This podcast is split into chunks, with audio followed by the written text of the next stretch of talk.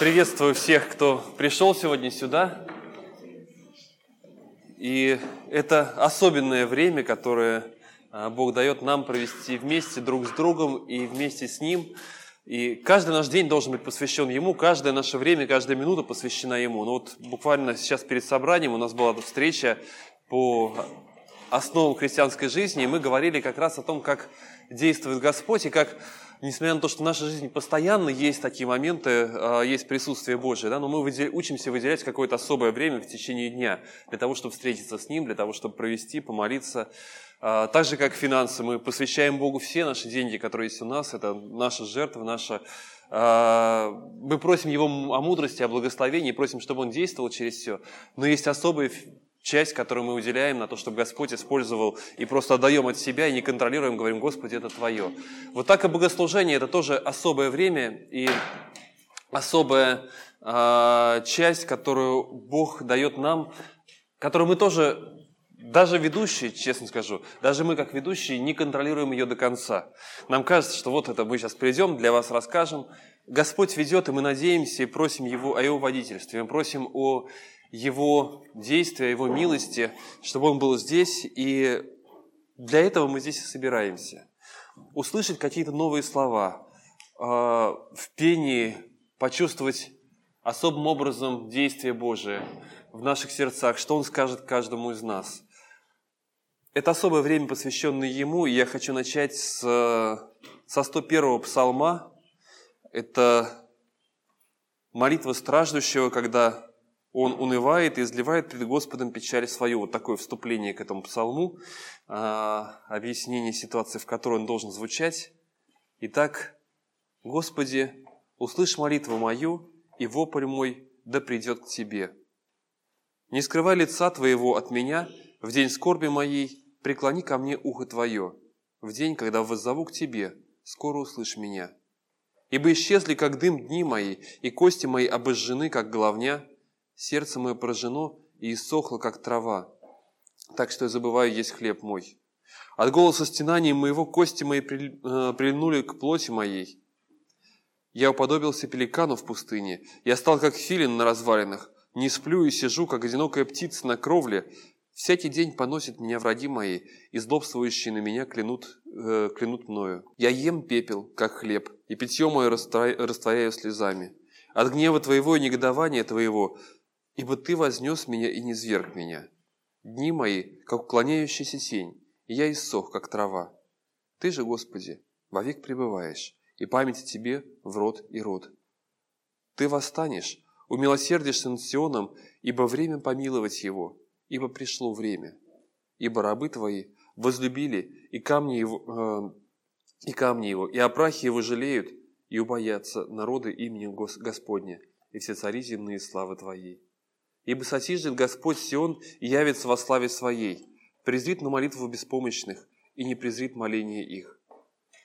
Напишется о сем для рода последующего, и поколение грядущее восхвалит Господа, ибо Он приникнул со святой высоты Своей, с небес презрел Господь на землю, чтобы услышать стон узников, разрешить сынов смерти, дабы возвещали на Сионе имя Господне и хвалу Его в Иерусалиме, когда соберутся народы вместе и царство для служения Господу. Изнурил он на пути силы мои, сократил дни мои. Я сказал, Боже мой, не восхити меня в половине дней моих, твои, твои лета в роды родов. Вначале ты основал землю, и небеса дело твоих рук. Они погибнут, а ты прибудешь, и все они, как риза, обветшают, и как одежду ты переменишь их и изменятся. Но ты тот же, и лета твои не, не кончатся. Сыны рабов твоих будут жить, и семьи их утвердится пред лицом твоим. Псалом, который начинается, начинается с плача, начинается с переживаний, начинается с того, что человек открывает свое сердце, которое, которое нуждается в милости и прощении Божьем. Потом понимает, что это не только переживания его личные, это переживания обо всем народе, который оставлен Богом, обо всем народе, который, э, который наказываем Богом. Вернее, сложно сказать, нельзя назвать оставлен Богом. Потому что Господь все равно пребывает с ним и хранит его, и даже в, таком, в, таких, в таких проблемах Господь продолжает быть вместе с ним. Но потом заканчивается надеждой и упованием на милость Божию. И мы приходим, мы можем говорить об этом в плане в размышлении о всем народе, в размышлении о стране, в размышлении о самих себе. можно отнести это лично, к своему сердцу, к своей жизни, с чем я прихожу к Богу. Потому что каждый приходит своими переживаниями. Но в какой-то момент, отдавая Богу, мы получаем из плача, получаем радость. Иногда внешние обстоятельства даже не меняются. Как здесь, здесь обстоятельства еще не поменялись, но псалом уже заканчивается совсем не так, как начинался. Бог меняет что-то внутри нас. И сегодня это тоже время для того, чтобы позволить Ему действовать внутри нас, позволить Ему говорить к нам, позволить менять наши сердца. С чем мы пришли, я не знаю, с чем кто пришел, но Бог может взять то, что есть у нас сейчас, и превратить во что-то совсем не похожее. И я предлагаю начать помолиться перед началом богослужения, отдав Ему самих себя и позволив Ему действовать через нас. Господь, Ты – Бог всемогущий. Ты Бог, творящий, сотворивший небо и землю. Ты Бог, который творит мир. И я прошу, благослови нас. Мы пришли к Тебе с радостями, с переживаниями. Мы пришли к Тебе с какими-то размышлениями, вопросами, на которые у нас нет ответов. Но мы просим, чтобы Ты действовал – и Твои ответы звучали бы в наших сердцах, и Твои действия было бы очевидно и понятно для нас, и мы уходили бы отсюда другими. Прошу, благослови нас, Господь, направь, и пусть это время будет особым временем с Тобою, действия Твоего в каждом из нас. Аминь. Присаживайтесь, присаживайтесь. Сейчас будет, сегодняшнее собрание так построено, что будет две проповеди. Не так, как это бывает обычно нас, ну вот мы пробуем, сейчас пытаемся делать разные, разные формы. Сегодняшняя первая проповедь. С нами поделится словом брат Сергей. Э, вот передаю микрофон. Дорогие братья и сестры, и все э, гости, кто сегодня э, пришел в наше собрание, мы сегодня будем читать с вами отрывок из Евангелия от Матфея, 9 главы. Но прежде чем мы его прочтем, я коротко хочу и освежить в памяти нашей, и тех, кто, может быть, первый раз слышит Слово Божье, итак, Евангелие от Матфея, оно более известно тем, что там находится Нагорная проповедь, а, которая заключена в 5, 6, 7 главах этого Евангелия. И это некий манифест царя. Сегодня, кстати, католики, знаете, какой праздник отмечают? Праздник Иисуса Царя. То есть э, основной праздник года, который предваряет э, четыре адвента. А, итак, э, Нагорная проповедь – это некий манифест царя, в котором царь провозгласил законы, по которым должны жить люди являющейся частью этого царства. В конце седьмой главы а, написано, что когда он закончил свою проповедь, то народ дивился учению его, ибо он учил как власть имеющие, а не как книжники и фарисеи.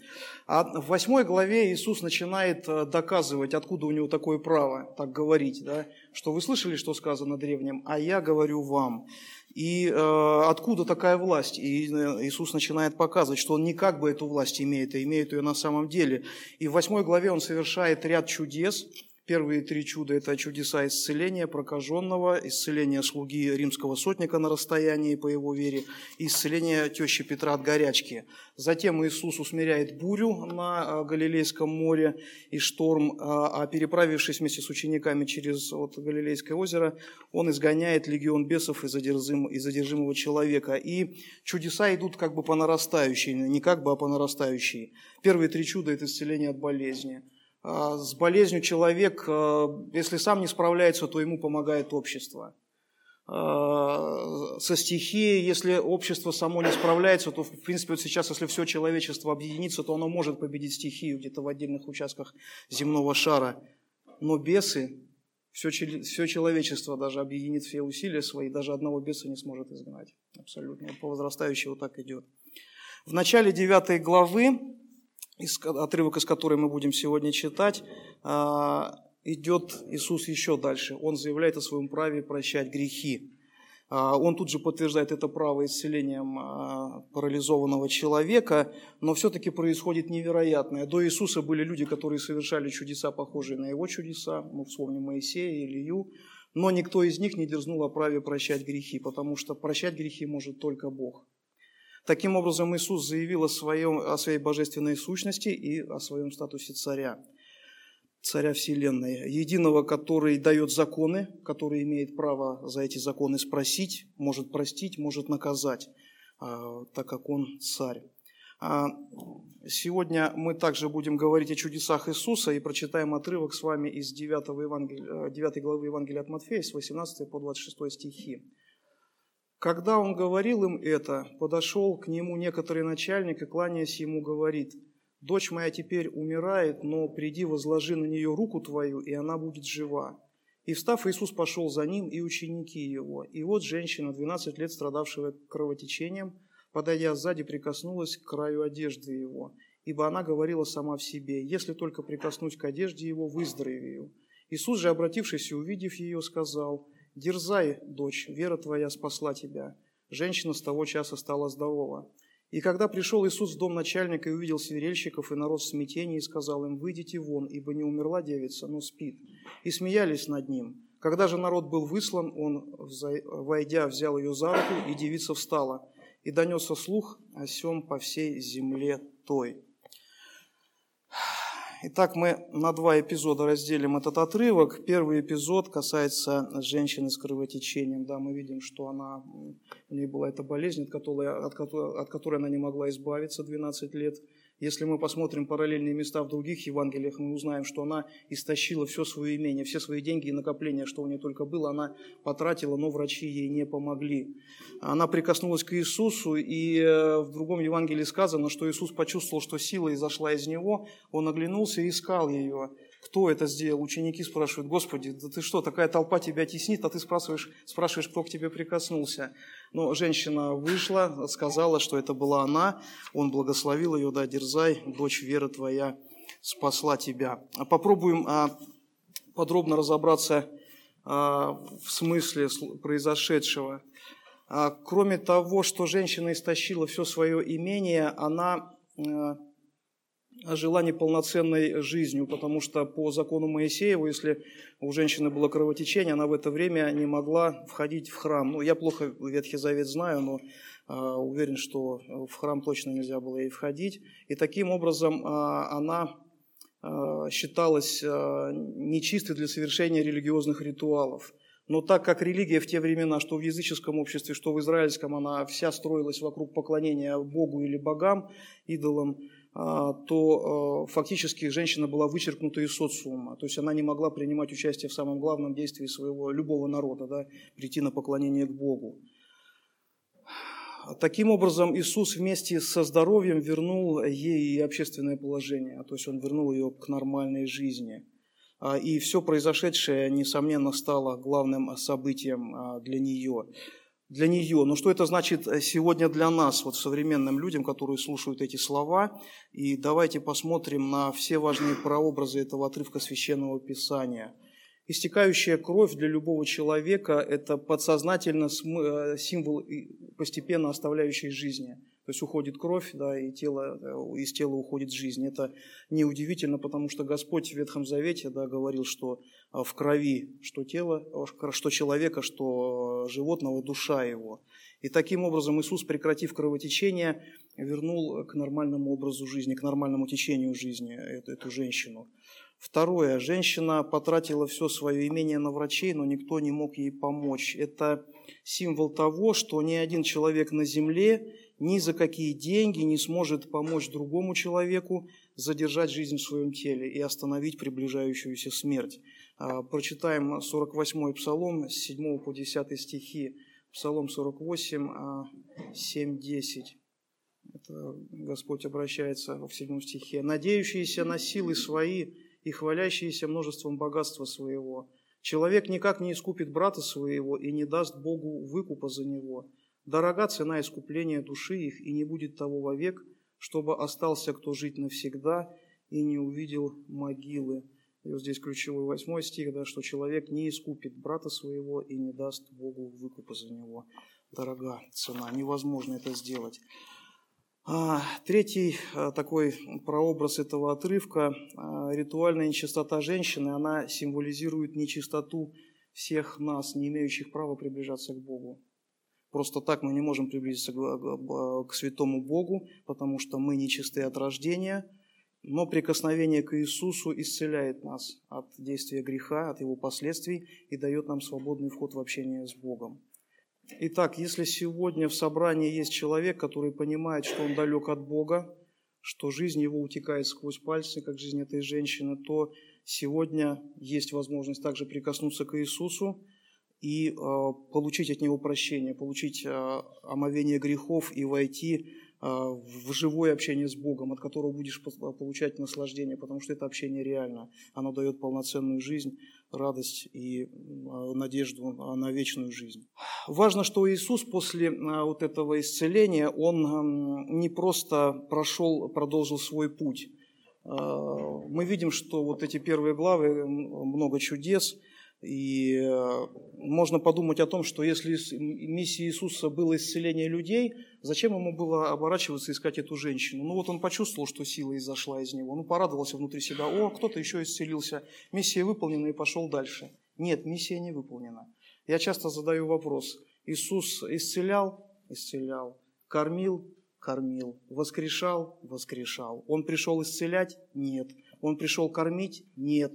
Он пришел воскрешать? Нет. Он пришел спасать. Это очень важно. И а, вот это все, исцеление, а, воскрешение, а, накормление голодных из ничего, там, из, из нескольких хлебов и рыб, это было инструментами в этом проявлялась милость Иисуса, потому что Он отвечал действием на нужды людей, но в этом было также подтверждение того, что Он есть Сын Божий и грядущий Царь, чтобы, понимая, кто Он, люди слушали, что Он говорит. А, потому что спасение начинается с общения через слышание Слова Божьего. В послании к римлянам так и написано, что вера от слышания, а слышание от Слова Божия. Продолжается исповеданием грехов, приглашением Бога в свою жизнь, прощением этим грехов – и восстановлением общения с Богом на земле, и конечной целью, опять же, вечное общение на небесах. Поэтому, если общение является таким важным, оно э, и содержанием, и смыслом спасения, то Иисус поэтому искал общение с этой женщиной. А здесь не написано, да, значит, ну, э, что вот, э, да, в другом месте, что он искал общение с ней. А, и женщина бы очень много потеряла, если бы она не подошла к Иисусу, если бы она в тайне сохранила это и молча потом ушла. А, это был бы а, поступок, похожий, знаете, на ситуацию, когда хоронили мертвеца, и э, услышали военные, что какие-то военные слухи, да, и в торопях бросили его, как попало, он коснулся костей умершего Елисея и воскрес.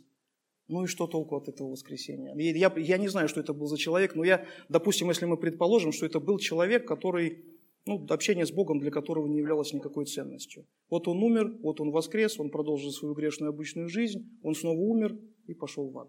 Если, если этот человек был нечестивый, если он был безбожник. Поэтому вот это воскресение, оно в его жизни ничего не сыграло. Точно так же с этой женщиной могло бы произойти. И этот поступок был бы похож, знаете, на что? Что вас царь пригласил в гости на пир, вы пришли инкогнито, взяли какие-то хорошие блюда, которые вам понравились, и ушли, не удостоив общением самого царя. Оскорбило бы его это? Несомненно. Несомненно, это было бы оскорбило его. Но мы видим, что женщина получила всю полноту от Иисуса. Она получила исцеление, она получила восстановление своего общественного статуса, она получила общение с Ним – и, возможно, хоть мы хотим надеяться на это, получила и жизнь вечную, потому что общение с Иисусом для людей просто так не проходило. Итак, ситуация э, с женщиной, э, которая страдала кровотечением, развивается в рамках другой ситуации, в рамках воскрешения дочери начальника синагоги Иаира. Это тоже в местах других э, священного писания говорится, в других Евангелиях, что это был не просто начальник, это был начальствующий э, в синагоге, его звали Иаир. И вот 12-летняя дочь, цветок, который начал только распускаться, умирает. Иисус понимает горе отца и реагирует на него. А, конечно, немалую роль сыграло и то, как а, подошел к нему Иаир. Написано, что Аир кланялся ему, он отдал ему сугубую честь. Еще ученики даже так не вели себя с ним, как повел себя с ним Иаир. И вот мы видим, что Иисус пошел в дом Иаира, и пока он идет, девочка умирает. В другом Евангелии сказано также, что уже прислали сказать, уже не беспокой его, уже все, она умерла, и Иисус призвал к вере Иаира и пошел к нему домой все равно. Вот он пришел домой, свирельщики, там профессиональные плакальщики какие-то, да, и меня, знаете, что в этом отрывке поражает? Что они смеялись, когда он сказал, что она спит – а, не то чтобы меня поражает их маловерие, а их лицемерие, скорее всего, потому что эти люди, они вообще не соболезновали Иаиру, потому что, ну, люди скорбевшие, они бы могли изумиться, там, замолчать, но здесь люди смеялись. То есть это люди пришли, которые большинство заработать деньги, потому что профессиональные плакальщики в то время были очень сильно распространены. Ну, лицемеров оставим и посмотрим, что произошло дальше. А, в других Евангелиях сказано, да, что прикоснувшись, а, Иисус сказал, что девица встань. Она встала, открыла глаза, Он велел дать ей есть. Да, и вот произошло такое воскрешение человека. Снова чудо и, и какое? По возрастающей. То есть это первое чудо воскрешения, упомянутое в Евангелии от Матфея. То есть а, исцеление больных, украшение стихии, изгнание бесов и воскрешение человека из мертвых. Снова идет все по нарастающей. И если в ситуации с женщиной предыдущей он остановил истечение жизни из ее тела, то здесь он вернул жизнь уже охладевающее тело. А, вопрос, кто же это, откуда у него такая власть? И предлагаю узнать это у самого Иисуса. Что он говорит по этому поводу? Это Евангелие от Иоанна, 5 глава, 19 21 и 25 и 26 стихи. 5 глава Евангелия от Иоанна, 19, 21 и 25, 26. На это Иисус сказал, «Истина, истина говорю вам, Сын ничего не может творить сам от себя, если не увидит Отца Творящего, ибо что творит Он, то и Сын творит также. Ибо Отец любит Сына и показывает Ему все, что творит Сам, и покажет Ему дела больше сих, так что вы удивитесь. Ибо как Отец воскрешает мертвых и оживляет, так и Сын оживляет, кого хочет и 25 и 26. «Истина, истина говорю вам, наступает время, и настало уже, когда мертвые услышат глаз Сына Божьего и, услышав, оживут. Ибо как Отец имеет жизнь в самом себе, так и Сыну дал иметь жизнь в самом себе». Наступает время, и настало уже, наступает, это он говорит о грядущем воскресении мертвых, о своем пришествии, настало уже, потому что он здесь, и он это делает, и мы видим это на примере этой умершей девочки – Здесь э, ключевой э, отрывок в этом, ключевое место в этом отрывке – это то, что Отец имеет жизнь в самом себе, и Сын также получил от Него вот эту власть или право, или сущность иметь жизнь в самом себе. Иметь жизнь в самом себе – это тоже божественный атрибут, такой же, как прощать грехи. И э, мы люди с вами, э, и мы отрезаны от этого источника жизни. Точнее, мы имеем ограниченный по времени доступ к этому источнику жизни. Дней наших 70 лет, а при большей крепости 80 лет, говорит Моисей в 89-м псалме. И в соответствии со словами апостола Павла во время проповеди в Афинах, время это дано каждому человеку как единственный шанс для поиска Бога, для примирения с Богом. Протец наш Адам по незнанию отрекся от Бога, мы же теперь, имея через Священное Писание знание о том, как приобрести спасение, можем восстановить свои отношения с Богом и иметь полноценную жизнь во Христе уже здесь, на земле, а некогда и в вечности на небесах с Ним и с Отцом Небесным. И многие из нас с вами лягут в землю, не дождавшись пришествия Иисуса Христа, но Иисус Христос делает твердое заявление, которое утешает каждого из нас. «Я есть воскресение и жизнь, верующий в Меня, если и умрет, оживет. Я есть воскресение и жизнь, верующий в Меня, если и умрет, оживет. Это Евангелие от Иоанна, 11 глава. Итак, сегодня мы прочли два эпизода из жизни того, кто пришел провозгласить наступление своего царства, Сына Божьего Иисуса Христа. В одном эпизоде царь остановил истечение жизни, в другом вернул эту жизнь в мертвое тело. Оба эти эпизода, что символично, они произошли с женщинами, точнее, с женщиной и с девочкой, которая готовила стать женщиной. Это тоже, наверное, не случайно, потому что женщина во все времена ассоциировалась с жизнью. И даже имя первой женщины Ева, как вы помните, многие из вас переводится как «жизнь». Это тоже придает особый смысл вот этим обоим эпизодам. Мы видим, что полноценная жизнь, возвращение к жизни, последующее воскресение – целиком и полностью зависит от прикосновения к Иисусу и общения с Ним. Поэтому, если вот сегодня в нашем зале есть люди, которые понимают свою отдаленность от Бога, но чувствуют, что Иисус сейчас прикасается к их сердцу, или наоборот, они чувствуют побуждение прикоснуться к Иисусу, то вы можете сделать это в любой момент. В молитве после этой проповеди, а, во время особой молитвы пастора – а, когда вы сможете повторить за ним слова покаяния, или же после собрания, если подойдете к кому-то из братьев, сестер, кому вас расположит сердце, или в течение собрания, в любой момент, когда Господь будет побуждать вас прикоснуться к Нему. И не удерживайте такие побуждения, дайте знак а, ведущему собранию, и ради вас остановится все собрание, потому что в этот момент небо остановится, ибо для Бога нет ничего ценнее, чем а, покаяние одной заблудшей души, возвращение ее в стадо Христова, возвращение к Отцу, к истинному пастырю. Аминь. Помолимся. Господь, поклоняемся Тебе как Царю истинному в этот день воскресный. Благодарим Тебя за то, что большинство из нас некогда пережили это прикосновение к своим сердцам, или наоборот, мы, прикоснувшись к Тебе, а, ощутили исцеление сердец своих, э, за то, что мы вступили в общение с Тобою, Господь, за то, что благодать Твоя сильна и реально меняет жизнь каждого из нас. Господи, мы молимся о том, чтобы нам быть сосудами угодными Тебе для совершения воли Твоей на этой земле, Господь, потому что Каждое, Господи, присоединение заблудшей души к Церкви Твоей, Господь, это увеличение славы Твоей. И молимся о тех, кто, может быть, находится в собрании и колеблется, о том, чтобы сделать такой шаг, чтобы Ты снял все преграды, Господь, дал увидеть свою красоту, силу, любовь и величие для славы Твоей, радости нашей, радости каждой заблудшей души. Аминь. Когда я услышал Сергея, я подумал, как интересно, а? У меня те же самые истории, только начиная с, только из Евангелия от, Марка будем читать. А, я думаю, не случайно. А, Евангелие от Марка, 4 глава, пока Слава может тоже находить, и кто открывает Библию, кому удобнее читать свои, можете открывать. Мы с 35 стиха будем читать. А пока расскажу, что же до этого происходило. Да на самом деле происходили вот эти вот а, удивительные вещи Бог открывался и показывал, а, Христос показывал свою силу. Христос показывал, кто Он такой, показывал свою... А, он учил. В Евангелии от Марка там записаны эти притчи, которые он рассказывал о том, как царство распространяется, о том, что же, вот, э, о том, как, как оно сеется, как оно растет. Вот такие образы очень яркие. А теперь пришло время показать, как же оно растет. Пришло время показать, что оно здесь уже, близко. Что это не просто какие-то рассуждения. И поводов для этого появляется, вот если мы читаем Евангелие от Марка, этих поводов появляется очень много, один за другим. А у Матфея тоже они все собраны, идут один за другим, все эти э, истории. Итак, давайте прочитаем с 35, 4 глава, с 35 стиха по 41 для начала. «Вечером того дня сказал им, то есть ученикам, переправимся на ту сторону.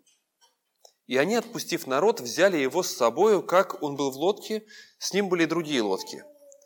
И поднялась великая буря, волны били в лодку так, что она уже наполнялась водой, а он спал на корме на возглавии.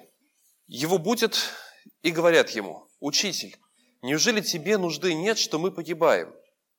И встав, он запретил ветру и сказал морю, «Умолкни, перестань». И ветер утих, и сделалась великая тишина, и сказал им, что вы так боязливы? Как, у вас нет веры? И убоялись страхом великим, и говорили между собой, кто же сей, что и ветер, и море повинуются ему? Итак, вот пока остановимся здесь, э, ситуация, в которую попали ученики, это ситуация, ну, скажем так, не самая приятная. На середине моря находишься, лодка, вечер, э, и вот это море или озеро Денисорецкое, оно вдруг начинает бушевать. И ладно бы еще сами по своей глупости они там оказались. Они оказались там, потому что... Почему они там оказались? Потому что Иисус сказал им, отправляйтесь туда. И вот читая это, я задумался, подумал о том, что столько проблем есть в нашей жизни, и очень часто, когда возникают проблемы, есть ощущение, что это что-то потому что, ну, что-то такое вот неправильное в жизни что это какое-то нарушение того, как оно должно идти. Вот надо скорее от всего этого избавиться. Когда возникают проблемы, трудности, я читаю здесь, я понимаю, что та трудность, в которой они оказались, это была однозначно воля Божья отправить их туда, зная, что же произойдет, отправить их на середину моря, на середину озера, ну или море, как оно здесь называется, отправить для того, чтобы что-то показать, что-то сделать, для того, чтобы для чего-то, что, может быть, они еще не могли в это время понять. И мне кажется, это одна из важных, один из важных элементов, который нужно помнить, оказываясь в, самой, в любой ситуации, какой бы мы ни оказались. Господь может быть со мной. Более того, им кажется, что они покинуты всеми. Первый вопрос, Господи, тебе и дела нет, что мы погибаем. Первый вопрос, который возникает, вообще, вот мы здесь оказались, а ты спишь. Контраст, контраст огромный, да, вот э, такое беспокойство совершенное, э, люди, которые э, паникуют, уже отчаиваются, уже, в принципе, уже согласились, что они погибают, уже написали себе, ну, не смертный, тут не приговор, они просто уже согласились. Уже некрологи, наверное, думают, что кто составил, да, есть ли у них завещание, было ли составлено или нет. Кстати, есть одно из, э, знаю, служений, вот у нас в церкви пока такого нет, но знаю, что есть церковь, где специально есть человек, который учит всех, начиная уже с лет с 19, как составлять завещание. Потому что когда ты составляешь завещание, это многому вообще, э, много заставляет вообще пересмотреть жизнь. Когда ты сидишь и думаешь, а вот не составит мне завещание. Вот думаешь, что у меня есть в жизни, чего у меня нету, что я, э, что я оставлю, кому я оставлю. В плане финансов, но понимаешь, что вообще вся твоя жизнь, она вот как-то, она ограничена. Это такая встряска, когда, да, и именно поэтому я понимаю, что это именно в рамках церкви этим можно заниматься. А, обычно мы оттягиваем этот момент уже до того момента, до того времени, когда ну, уже понимаешь, что вот оно здесь. Ну, никто не знает, когда и что произойдет с каждым из нас. И может быть, это та вещь, о которой, о которой стоит задуматься, и а, та ситуация, в которой стоит себя сознательно поместить и подумать, а вот что и кому я оставлю, и вообще из того, что есть. Правильно ли у меня документы составлены? Хотя бы в таких вещах, да, что достанется моей жене, в случае чего, или что достанется мужу. А, у них сейчас все стоит очень четко да, перед ними. Сейчас все, жизнь заканчивается, а что успели, то сделали, что не успели, то не сделали. Но при этом полный контраст есть их учитель, который их сюда отправил, и который в это время спит. И который в это время совершенно спокоен. И вот это следующий момент, мне кажется, на который стоит обратить внимание, который стоит о котором стоит задуматься, глядя, вот, а, оказываясь в трудной ситуации, понять, что Бог в это время здесь рядом. Он не отправил тебя в этой лодке бушевать там где-то, что ты в трудной ситуации не знаешь, как... Вот сегодня буквально Александр рассказывал с утра, а, когда там нужно снять квартиру срочно, да, и уже последний день остается, все пересмотрено, ничего нет, да, и в последний день вдруг открывается что-то. Господь все равно сейчас рядом с тобой теряю работу, нахожу работу. Кончаются деньги, вылетаю из института, а, еще не попал туда, куда я планировал попасть. Ситуация столько в жизни происходит в нашей, да, с ребенком что-то случилось. Вот дочь Яира, на самом деле, ситуация тоже совершенно э, непонятная. Важно понять, Господь все равно находится сейчас здесь где-то рядом. У Яира в пределах досягаемости. У нас еще проще. Учеников вот разбуди его здесь. Нас будить не нужно, да? На самом деле он здесь рядом находится, нужно просто обратиться. Ситуация, когда он все равно находится рядом в этой трудной ситуации. Он отправляет в трудную ситуацию, но он находится в этой ситуации рядом с тобой. А следующая, следующая реакция совершенно естественная. Они будут его, э, что совершенно правильно, да? Он обращается. Кстати, вот это вот э, уникально, да, он говорит, обращается э, к ветру, говорит морю, умолкни, перестань. А сразу картинка такая, не знаю, вот э, когда, вот, наверное, Миша прекрасно представить себе ситуацию, ездит на машине, управляет, да, сзади багажник забит детьми. А, ну, может, не багажник, конечно, я понимаю.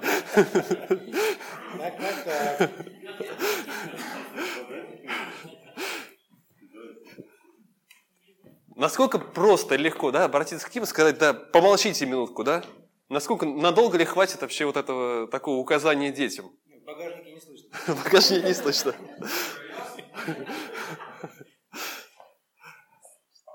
В данном случае, в отличие от детей, море и волны, и ветер повинуются ему гораздо больше, чем наши дети, да? Они останавливаются моментально, по его слову.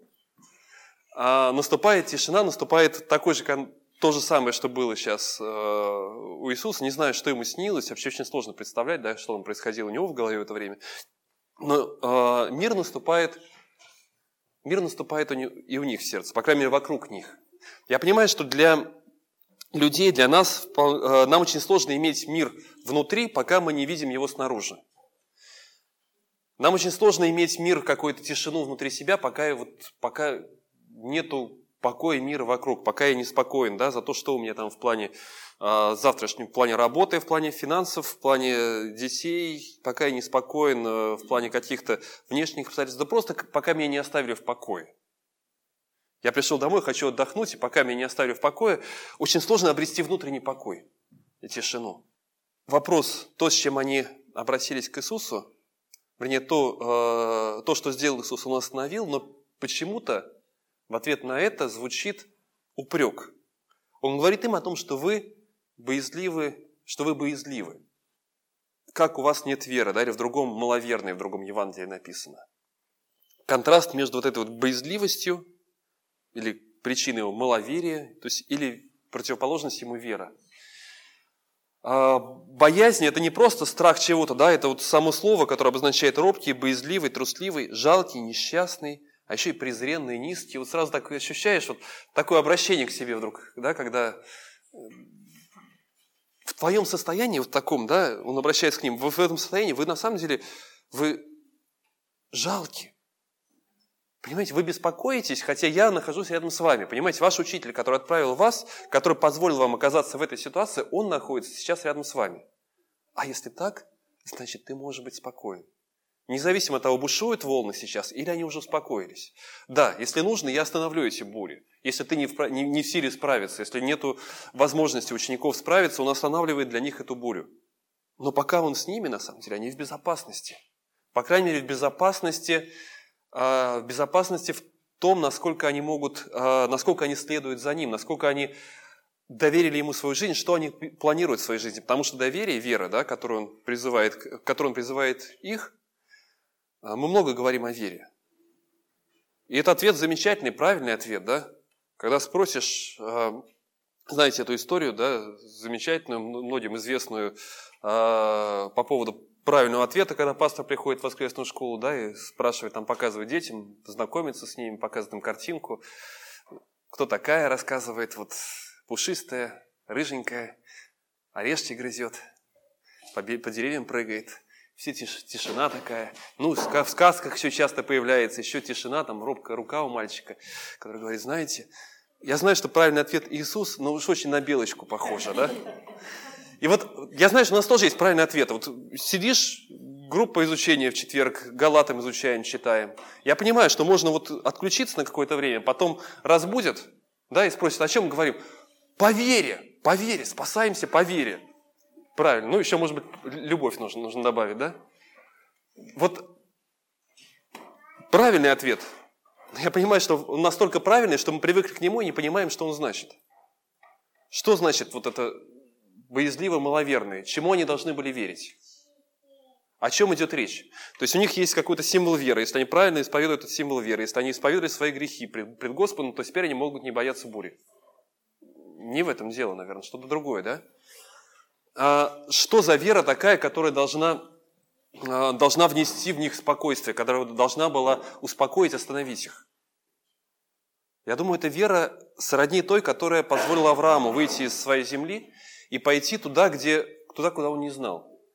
В ту землю, которая была не готова для него, он не знал, что еще приготовлено, но он просто понимал, что есть какой-то Бог, которому я могу довериться. И он знает, что для меня нужно, что в моей жизни должно произойти.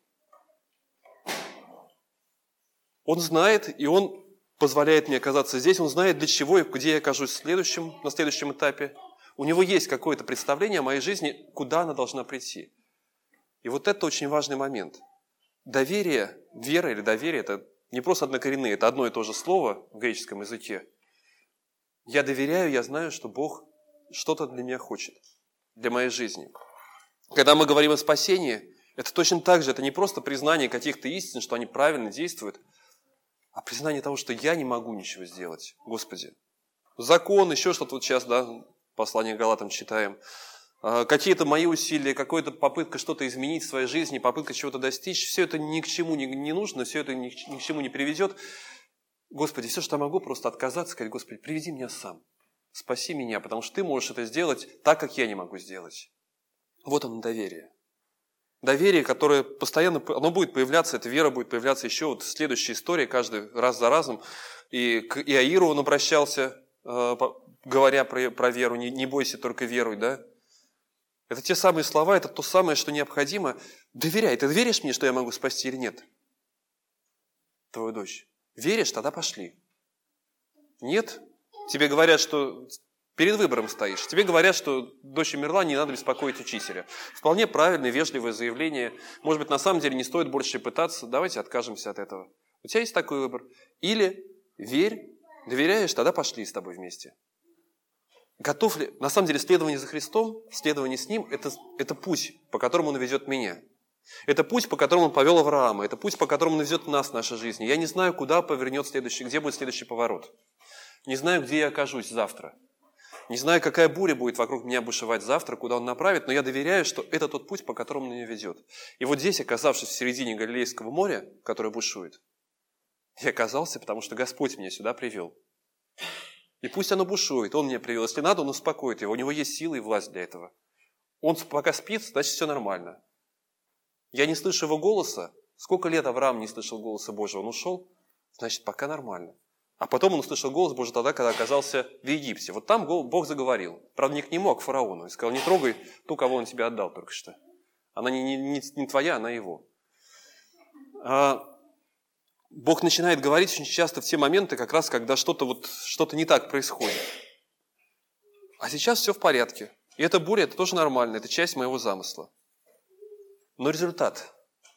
Результат, который возникает, я еще раз понимаю, что вот, э, учение о христианстве как о таком пути спокойствия, внутреннего обретения внутренней гармонии, еще раз разбивается вот этим отрывком, потому что результатом того, что они поняли и узнали, вот сейчас находясь посреди моря, посреди озера, увидев усмирение бури, результатом стала не тишина и покой в сердце. Господи, спасибо Тебе за тот мир и покой, который, наконец, вокруг нас, который теперь и внутри нас. До этого бушевало вокруг, бушевало внутри, теперь вокруг тишина, а внутри, 41 стих, «И убоялись страхом великим, и говорили между собой, кто же сей, что и ветер и море повинуются ему». А результат, когда я начинаю вдруг понимать, кто такой Господь, результат вполне нормальный, естественный результат – это страх. Страх, но другого рода страх. Страх осознания его величия. И вот это тот самый страх, когда я понимаю, перед кем я нахожусь. Когда я понимаю, что есть царь Вселенной, который почему-то находится здесь рядом со мной в лодке.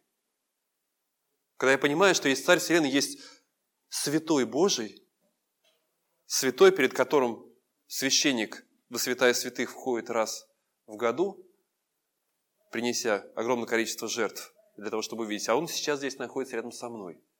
Вот этот страх непонятный, страх вот этого перед величием, перед э, осознанием того, кто передо мной, вот этот страх совсем другого рода. И вот этот страх изгоняет все остальные. И вот этот страх, который превозмогает все. Следование за Христом не всегда это период тишины и покоя.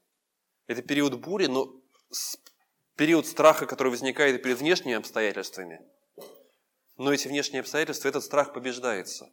Он не просто исчезает, он побеждается другим еще большим страхом, осознанием того, кто такой Господь, который призвал меня и который позвал меня следовать за Ним, и который сейчас находится рядом со мной.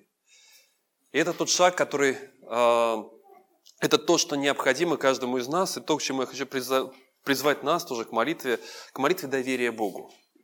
Доверие Богу независимо от того, что ждет нас впереди. Доверие Богу независимо от того, что сейчас происходит в нашей жизни. Размышление о Боге, познание Его, которое меняет ситуацию. Размышление о Боге, познание Его, которое меняет мой внутренний мир. Там, где необходимо, успокаивает и внешние бури. Доверие Богу. То, что нам необходимо, и я предлагаю сейчас помолиться, открыв свои сердца, посвятив себя Ему. Если пока не было такого шага, это сейчас возможно сделать это – помолиться и довериться Ему в молитве покаяния, но и для каждого из нас это такой же шаг, для каждого, кто уже последовал за Богом, просто переосмыслить. переосмыслить. На самом деле я верю Ему и иду этим путем, доверяю Ему. Я доверился, что то, что происходит в моей жизни, это Его рука, и Он здесь находится вместе со мной. Посвятить себя и позволить Ему провести по тому пути, по которому, который Он предназначил для каждого из нас. Давайте помолимся.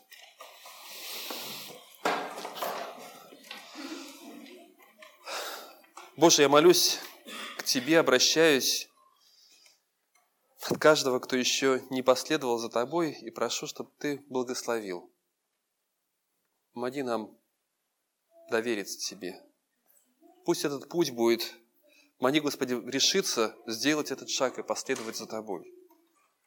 Сделать этот шаг и довериться Тебе и в вопросе спасения, и в вопросе, во всех вопросах своей жизни. Я прошу Тебя каждым из нас, тех, кто находится в этом зале, мы все нуждаемся в том, чтобы Ты вел нас. Мы не знаем всего пути, по которому Ты предназначил нам пройти. Какие бури будут окружать нас, как будет бушевать эта буря. Я знаю, что у Тебя есть слово, есть власть сказать и остановить. Но Ты позволяешь нам оказываться в разных ситуациях. Это замысел Твой, и я доверяю Тебе свою жизнь. Я прошу, помоги пройти через любые бури.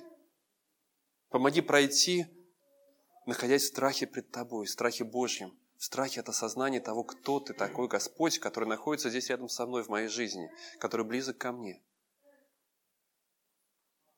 Благослови, Боже, потому что я знаю, что то, куда Ты нас ведешь, это гораздо больше, чем все, то, что, все те проблемы, которые окружают нас сейчас. У Тебя есть сила, у Тебя есть власть. Благослови нас, Боже. Аминь.